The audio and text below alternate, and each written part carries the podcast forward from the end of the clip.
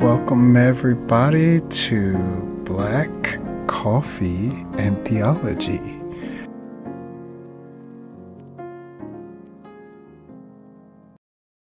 Hey everyone, welcome back to, you know, Black Coffee and Theology. I am happy because on this particular episode, I will be doing uh, a semi-reoccurring uh, segment uh, entitled, Where Are You Finding God? And I got this idea during uh, the break in between seasons because I really wanted to explore with people I respect the places, the avenues, the people in which they are finding God, uh, and just really learning. Uh, I love that on this journey of life, we get to, you know, explore together. So with that said, on this episode, I have Ajanaé Dawkins. And listen, poet, theologian, neurodivergent disco queen, editor of Echo Theo Collective. And listen, I so, so, so, so enjoyed uh, sitting down with Ajanaé, and I know you're going to enjoy it too. So sit back and relax and enjoy my conversation with Ajanaé.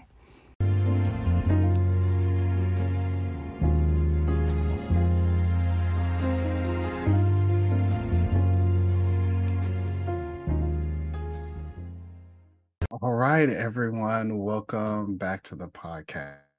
I have the pleasure of hosting uh, Ajanaé. Welcome to the co- podcast. Hey. I'm so excited to be here. You have no clue. Hey, I'm excited. Listen, you are a multi-talented writer, poet, uh, theologian. Uh, yes, all the things. I am excited to talk to you.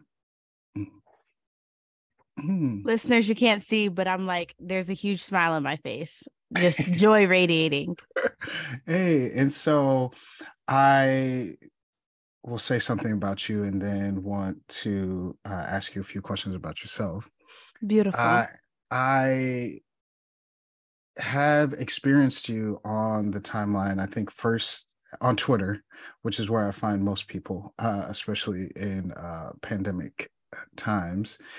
I first came across some of your writing, some of your poetry, and I was like, wait, this lit.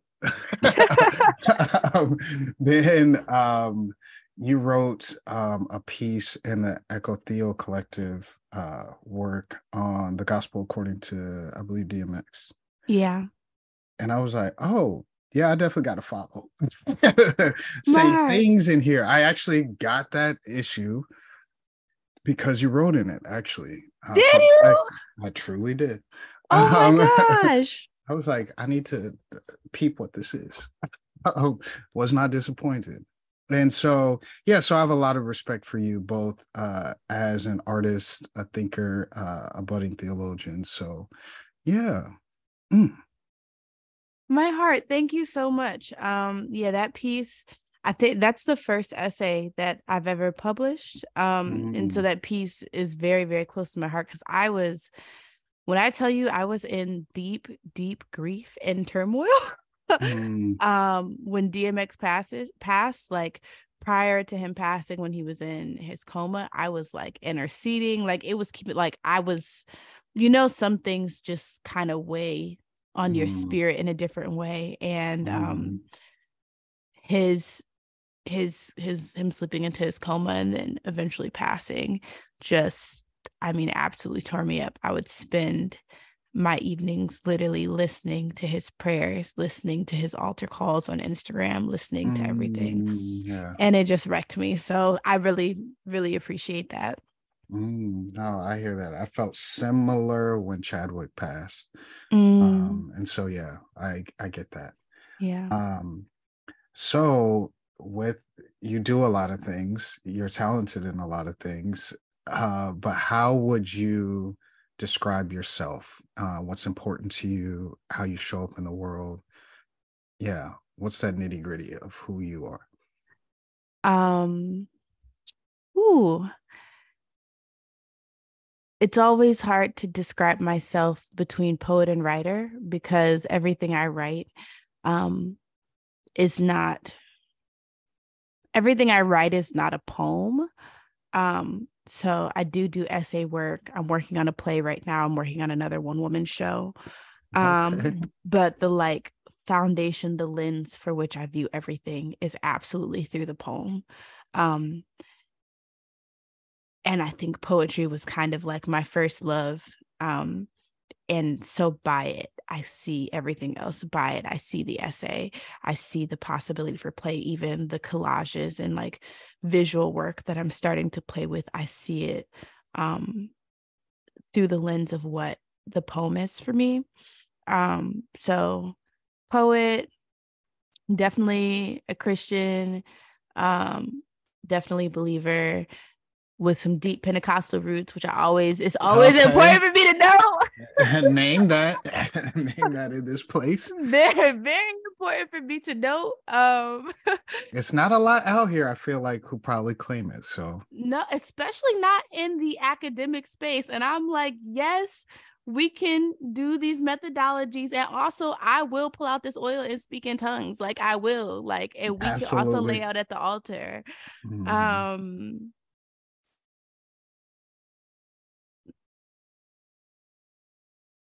I feel like I'm just giving my Twitter bio at this point, but um, disco is wildly important to me. Hey, listen. Name um, that. And and I guess a scholar uh, of a few things and, and a performer. So those are the things that feel most um, most important to me outside of being like a daughter to my mom and dad and a sister to my mm-hmm. my big lot of siblings. Listen, I love that. I, uh, you know, so I am doing this recurring theme um, at least once a month on my podcast about where are you finding God? Uh, where are you feeling the divine? Um, and so when I first thought of that theme, I was like, I have to bring Ajanaé because I'm so curious. Um, before that, before getting into that, I'm curious of your experiences in the academy. Mm. Um, because I find that it's not often that an artist um, or a creative of really any major way finds their way to academic spaces. Usually mm. they're, you know, it's one or the other. And so I'm curious about, yeah, how you're finding your way uh, in scholarship uh, in the academy, but being so rooted in the poem, as you said. Yeah. Um... So I feel like this is kind of a multifold answer that I have to answer with some caveats because I speak to other people and we're having completely different experiences. Um, mm. I have had, for the most part, a phenomenal experience in my graduate school programs. Um, I think in some ways, I'm a little bit of a unicorn, and I don't mean that in like a uh, look at me, I'm like so special kind of way thing. Um, but in in terms of, I'm not, I'm one of the few people uh, in my seminary program who is not, has no intention of going into traditional ministry. Um, and because I have no intention of intention of going into tra- traditional ministry, and I don't even necessarily have an intention of being there to continue my academic study, like to go forth with a PhD. Um, and because I'm already so rooted in my public engagement with theology and the poem and the places that those things intersect outside mm-hmm. of the academy, I feel like I've had a lot of autonomy over my classroom experience. Wow. So I will get my syllabus and be like, all right, let me reach out to them and ask if I can do this instead. Let me ask if I can mm-hmm. talk about poems this way instead. Let me ask if I can, um, last semester, I had an independent study. I was like, I was looking at the course, the courses available. And I was like, none of these courses are relating, are, are useful for the kind of work that I'm doing in the wider public. And so I reached out to a Black faculty member and was like, if I apply for an independent study, would you agree to it? And they kind of, I don't think my my professor was incredibly supportive, but I don't think the university necessarily wanted me to. Like, I think they, their preference was that I take a regular class. Um, but I pitched, they, they did approve it though. So I appreciate that. Um, and I pitched an independent study looking at the overlap between Black poetics and the Black church. And my project was like a fifty page hybrid essay, poetry, prose collage, um, mm. looking at all of these crossovers between contemporary historic Black poetics and Black theologians and pop culture. Um, mm. And essentially in most of my classes, I find a way to redirect it back towards that. Um, and whether that means negotiating some things with my professors, um, whether that means uh, absolutely requesting things, whether that means sometimes taking the L and losing some points because I'm not going to do it the way the syllabus asks, which I know is frustrating for some people. Um, that's, that's how I've been navigating. So because of that, I've had a good experience, um, which uh, I know it's not everybody else's experience, but I feel very autonomous, even maybe where they haven't wanted me to be autonomous. I'm like, no, it, this has to be useful for me outside of this space because my work isn't necessarily for other academics. No, I love that. And I'm glad that you're speaking to it because everyone has a different experience, particularly Black folks um, having a different experience in uh, the academic uh, settings, especially the religious spaces. Yes. And I have found, you know, there are a lot of factors, right? How tied are you to your uh, position in the academy? Do you want to go on further? Um, did you know coming in to this space who you were and where, you know, where you were going? And so all of those things matter. And I think for myself, I had to do a lot of uh, copy and paste, a lot of steering my own ship as well. Mm. Like, because I knew that the majority of what I would do would not be in the ivory tower. Right. Yes. And so for me, that allowed me uh, an ability to divest from a lot of things that didn't serve me. Uh, still got bumps and bruises on the way, but I had to make uh, independent studies that work for me. Um, where they're yes. probably like, what independent take studies this class. Did you do? Yeah, they were definitely like, please just choose. And I was like, I'm not interested. In, I don't know how to express that. I don't want this class. I had what a couple. Independent studies did you do?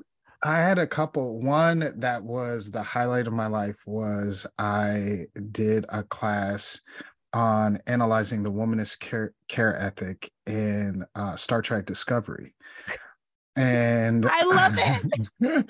And uh, being able to like watch, analyze that show, bring that character, uh, Black woman, Michael Burnham, and really bring together what, you know, she offered that show. And the womanist care ethic there, and then looking out at the way that uh, poetry and prose were used in the show uh, for a specific uh, reason, and so it was beautiful to me. I got to watch a lot of Star Trek, so I loved it. I absolutely love that. I um, yeah, I think I saw you tweet about this once. Is there like a a, a project or something that's come out of it? Because I would love to read that.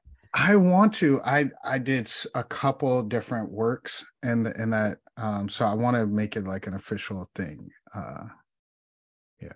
That's yeah. That's amazing. You need to do. You absolutely need to do a series on that. Like an essay series on that. Like if you, we should talk about this after. If you have an essay that you want to send over to Echo Theo, you know, I would love. I would love I would to love. take take an essay from you on that. I would love to. I love that show. There was there's a lot of themes to that show. Um, yeah. Uh, mm, okay. Yes, for, for sure. Um, so I have a question on where are you finding God? Where where is God showing up for you, particularly? I love this question um, because it's something that I've been asking myself every day. I've actually been thinking about doing a little. Mm.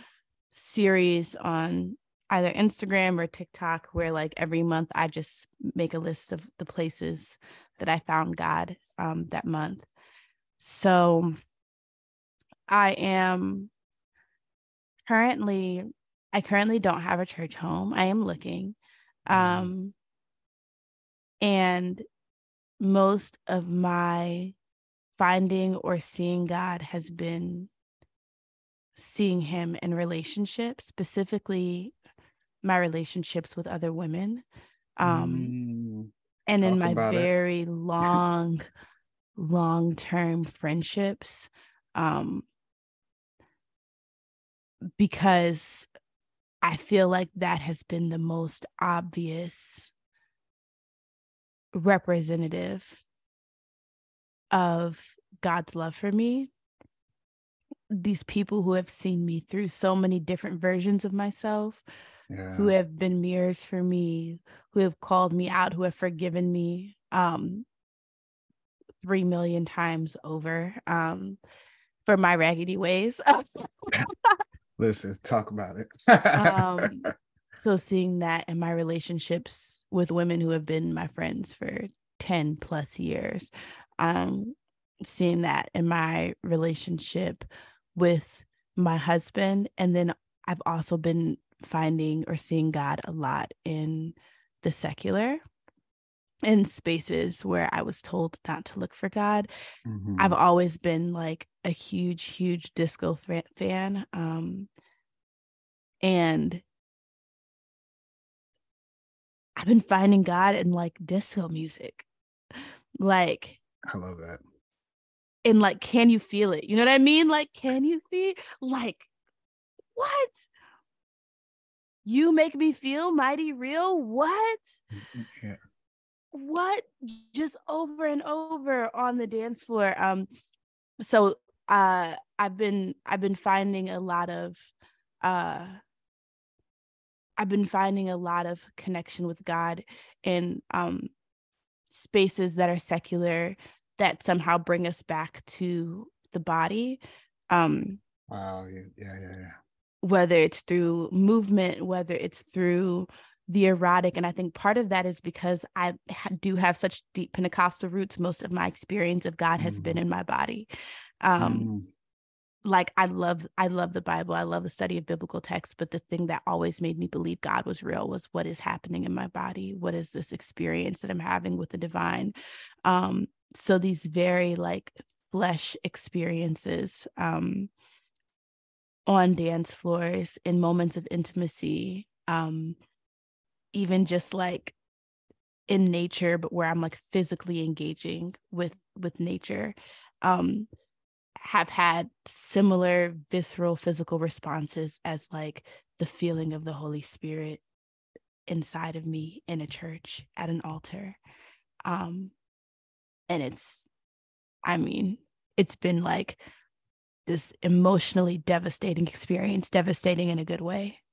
Mm. Mm. So. I love that. I love you. You just, you open right into, you're preaching the text right now. I, listen, we're not, we're not the shallow waters. Okay. I, I think I love that. I, full disclosure, my, uh, the reason or the thing that prompted this particular question uh, came out of like a series of thoughts that I had a year ago. Uh, and I would share it on Twitter from time to time, like I found God today, and it would be in some like ordinary mundane thing, right? Um, that it was obvious like that God was like making God's self known right there. And um, like, I'll never forget being so depressed a year ago, literally a year ago this time, and um, was trying to figure out working full time, was writing my master's thesis, um, had moved to a new city uh, and barely knew people. And um, I met somebody uh, just out doing regular stuff. And she said, oh, my name's Hagar. And I was like, wait. I said, you can't tell no black. Churchy. I said, I said, don't lie. What's your name? And she's like, Hagar. I don't know a lot about it, but uh, yeah, that's my name. Um, and what's cr- what's crazy, you know, if you black in church, you like, see, I see God. Yeah. Here. And what most people don't know is the majority of my master's uh, was spent researching Hagar. Um, oh. and, and so uh, I was like, okay, Lord, I see you here. um, you know, so these things where uh, God can come and, like, uh, I say often, finding beauty in unexpected places is a prayer that I have. And that's where I find God. Um, and so to your point, uh, I wanted to illuminate, you know, finding God in the disco. I I found myself even earlier this year, like listening to Usher's song Confessions. And I was literally on a walk crying that you would have thought I was confessing. But I Listen. was, when I tell you, I was feeling God's presence. And I, I even said, yo, I don't even know why, because this, this song is grimy, actually.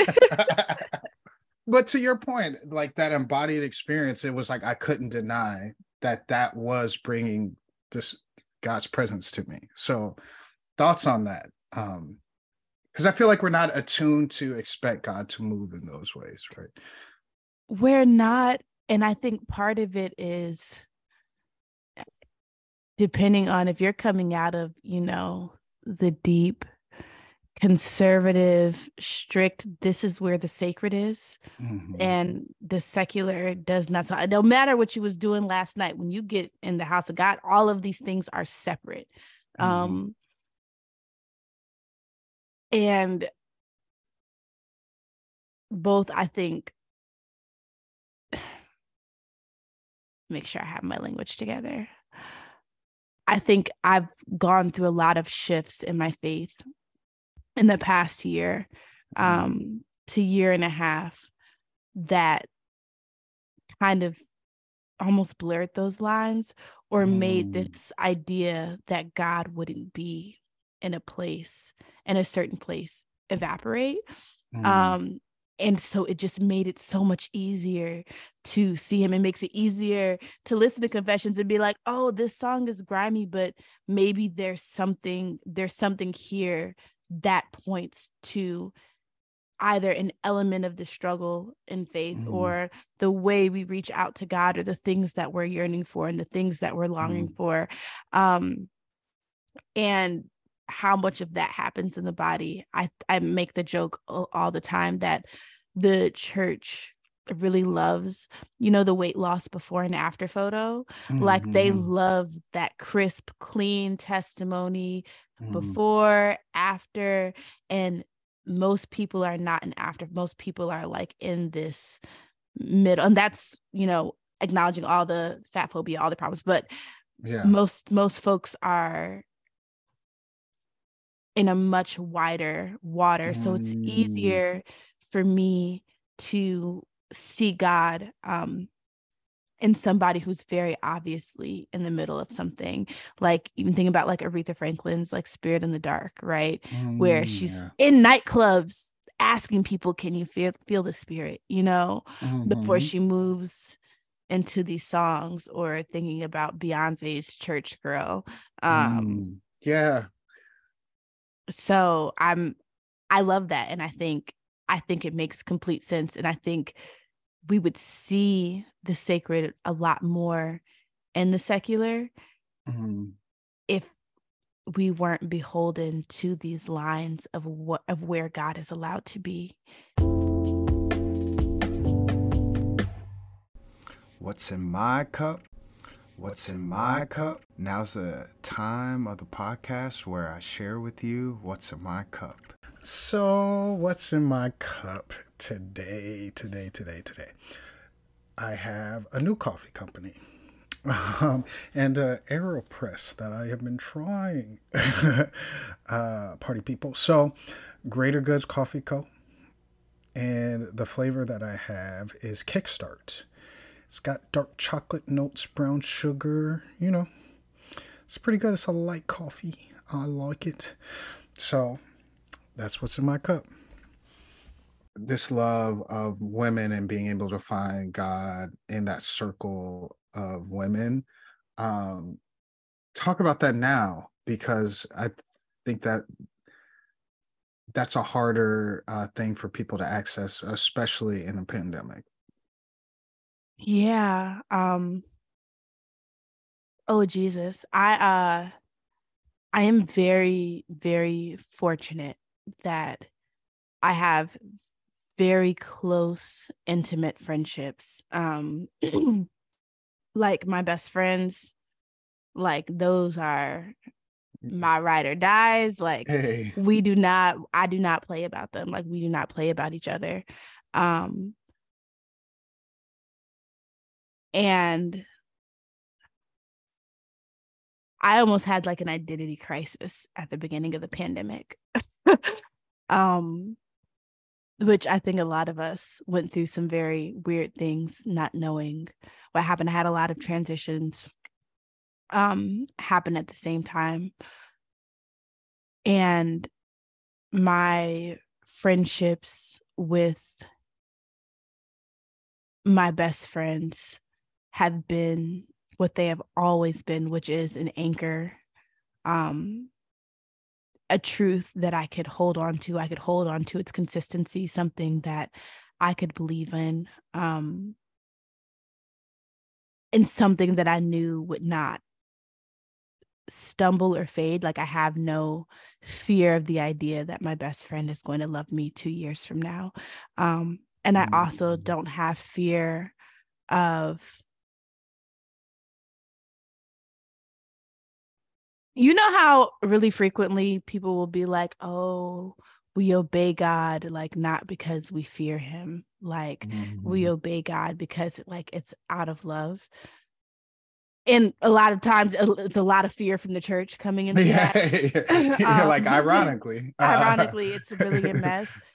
I think I see that the most clearly in like, I do right by them and work to attempt to love them correctly, not because I'm afraid they will leave me, but because they have loved me so well, um, mm. because they have forgiven, because like love covers a multitude has been us for ten plus years. Um, mm.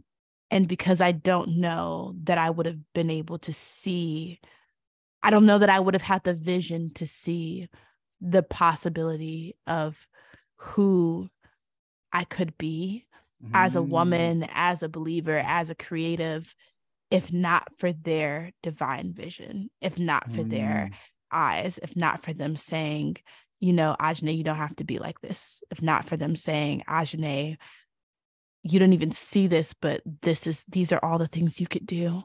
Um, some of the opportunities I have even now are things I wouldn't have thought to dream for myself.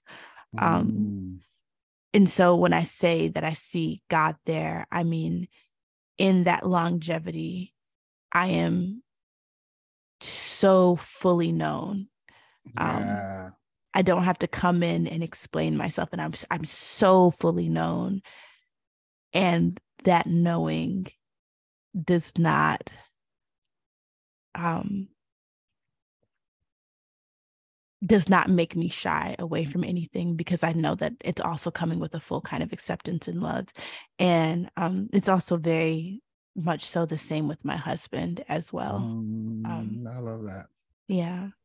I love that, because I think, you know, I heard early in life that, you know, we are hurt and wounded in community, and we're healed there too, right? Like that is yes. where, you know, I've felt redemption. That's where I've experienced what, you know, that love covering a multitude of sins feels like worked out in my relationships with people.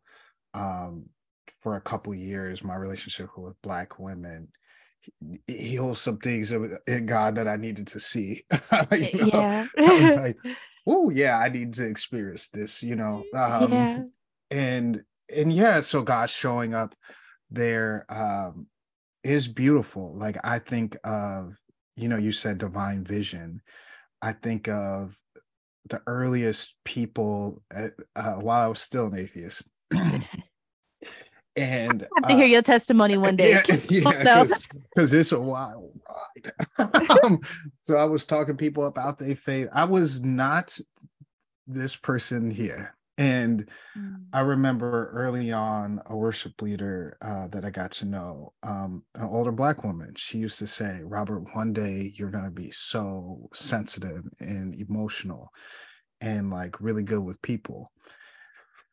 You know, when I say that's divine vision, because that's not who I was then. I was like, like woo, you're speaking those things that are not as though they were.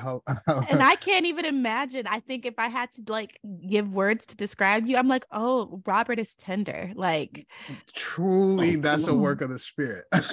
Miracles being, you know, when you believe. Uh, so I. But I think about that divine vision, a loved one, a chosen family, um, or regular family is able to put on you in a good way and watch you fill that vision up. Um, mm. That is, I see God there. Yeah. True. Yeah. Um. Well, I'm I'm really on a on another in another space. I'm gonna really have to hear your whole testimony because I'm, I'm super invested now. Because God do be working. Jesus will transform something. Because I'm like, that's crazy. I cannot imagine you not tender. Mm. I feel like that is. I mean, also I know you through the interwebs, but I can't imagine mm. you not tender. Um. Oh, you know what? There's there's one more thing too. There's a third thing that I didn't mention. Mm. The the third place that I see God that I didn't mention is I see him more in my process of creating now. Um, mm. And so Say I just want to name that. Um, man, bell hooks and Remembered Rapture talks Ooh, about. I'm not hip to that one. I'm gonna have to get on. I add it to your list. Hooks. Remembered Rapture. The work of the writer, and she moves through all these places of the writer at, or the writer at work. Um, and she moves through all these things, and she has two chapters on the spirit um, and on faith in writing, spirituality in writing. In one, she talks about the depth of the influence of the Black church, giving her her first ethic before she ends up transitioning into Buddhism. Um, and in another, she talks about um, the act of writing what you believe you're supposed to write. Um, against surrendering to what the spirit is calling and drawing out from you. And um, in a separate separate text, do, do you know who Makoto Fujimura is? Mm-hmm. Okay, have you read Art and Faith? Because it's it's funny, I'm staring at it right now. I got it for my birthday. Um, it said right. I'm like, it's just a stone's throw away. Oh my gosh. Okay. That is my, that book is my jam. And mm, uh, okay. It's so good. And he talks about um, this theology of making, this theology of the idea that what we're creating here, it's, it matters in heaven. God is you will use it um, mm. in the world that comes after. And I, I just really see when I sit down to write now, it is an act of co-laboring with God um, and an act of surrender. So I don't see it as, I think I used to see myself as the driving force behind my creative work. And especially in this last year, I feel like I pray, I sit down, and sometimes I come to and the page is full and I don't know what happened. I don't know where these characters came from. I don't know where this language came from. Um, and it feels it's not just I see God, but it feels especially supernatural um, in the way some things are coming alive for me. So mm, I love that. I so it's that inspiration piece, right? And like I and finding God in that process yeah. is beautiful because every, especially every creative finds God differently in that way.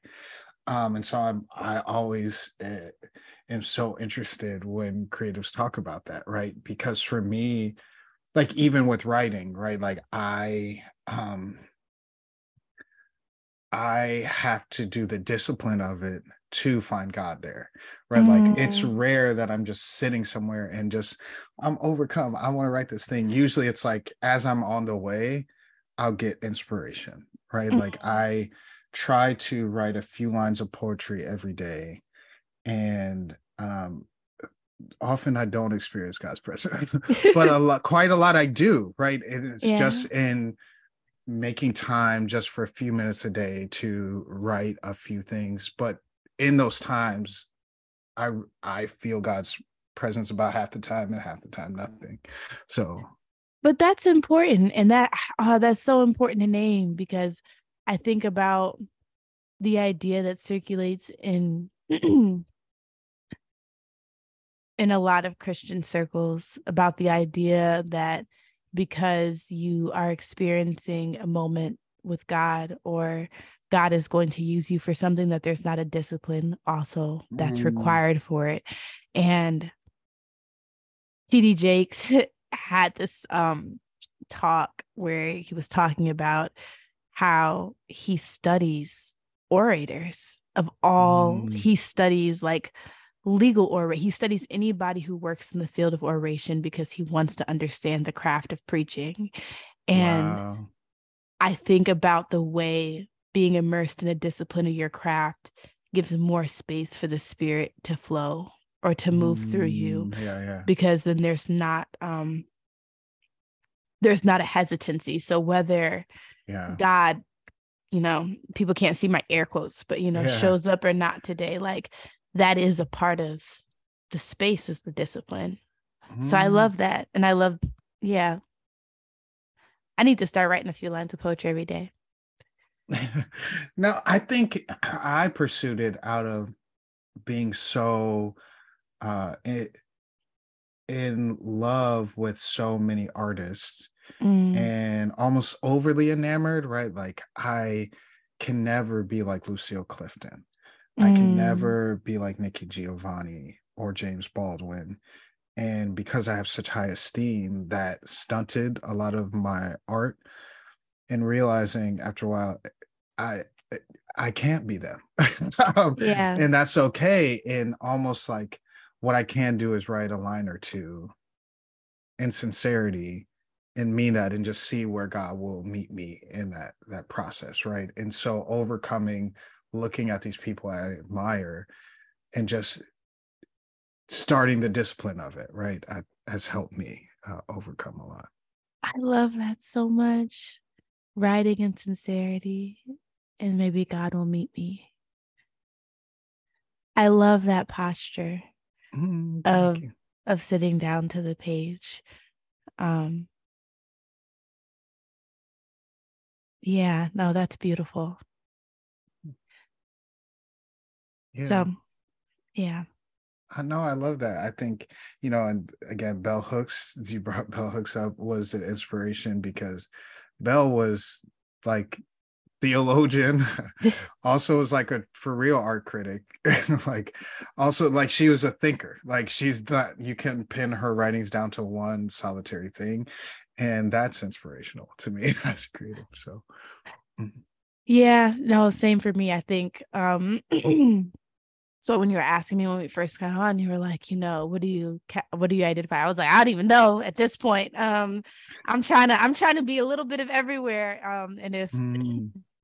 I can be graced to do that in, in a way where bell hooks was like, I'm gonna give y'all all about love, and I'm gonna give y'all this memoir, and yeah. I'm gonna give y'all these essays, and I'm gonna critique Beyonce. That was what we yeah, went yeah.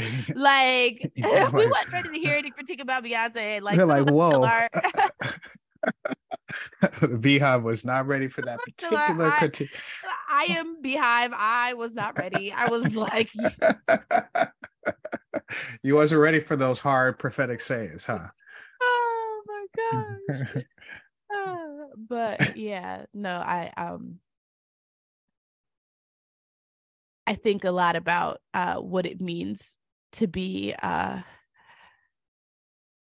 to be a creative um, or to be a writer, and to have the Spirit speaking to me and speaking through me in different ways. So like, I don't know, I when I was first coming into poetry and pretty much for the last however many years, I'd never thought about essays. I was like, I don't write essays. Like even my friend who who pitched to me the D M X essay, mm-hmm. never thought about it. I was like, I I guess I, I I will try to write essays, but prior to that, essays were for school, essays were for the academy and undergrad. And had I thought um, even just a little bit more differently about capacity, there's probably a lot more that I would have done. Um, mm-hmm.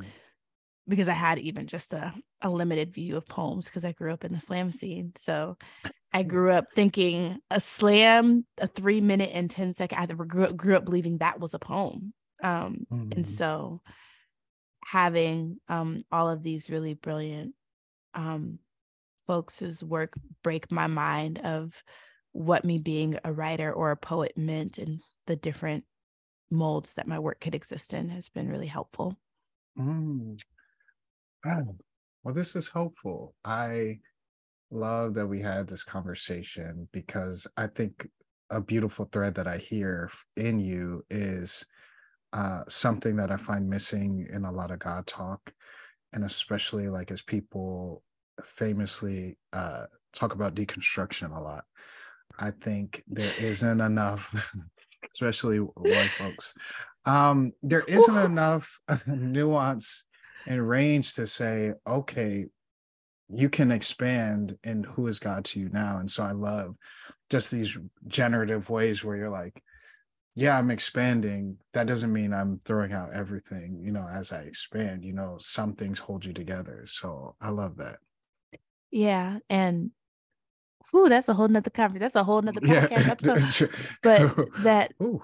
that's that's important, because I think one of the issues with the deconstruction movement, I think there's a lot of issues with the deconstruction yeah, movement. And I say and I say this as somebody who has deconstructed. Um, but one of the issues is there's there's a hyper focus on on on pulling down, on pulling apart and tearing down.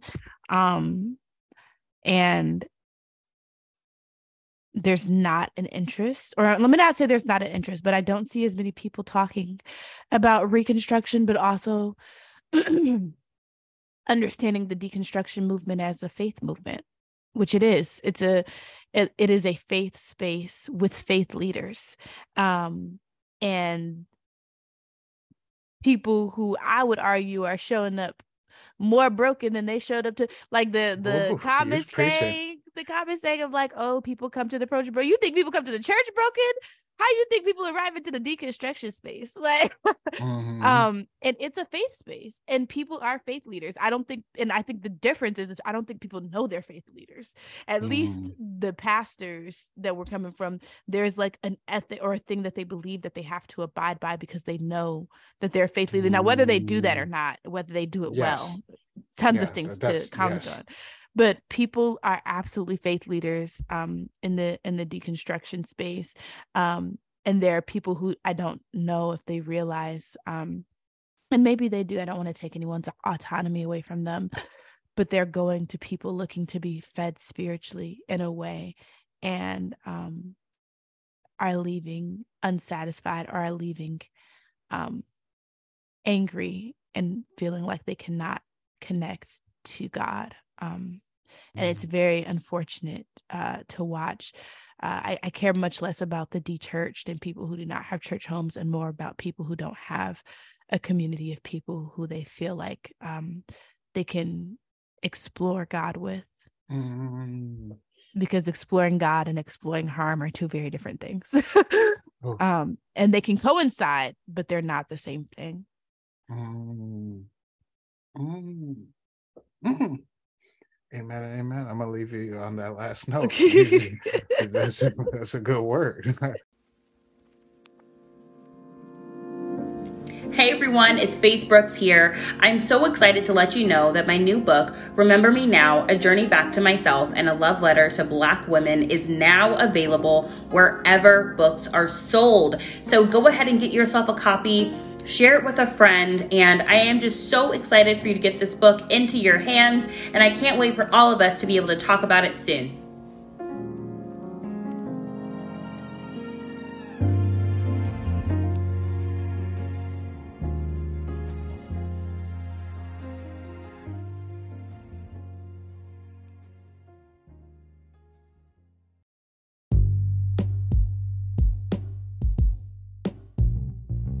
Black Coffee and Theology Pod is a production of Three Black Men, the podcast about theology, culture, and the world around us. Follow us on Twitter at Three Black Men. If you like the content that you are receiving here and want to receive more, whether that is in longer conversations, essays, devotions, and videos from either myself, Sam, or Trey, please sign up for for our Patreon at patreon dot com slash three black men. Don't forget to like, rate, and review Black Coffee and Theology Pod, as well as Three Black Men.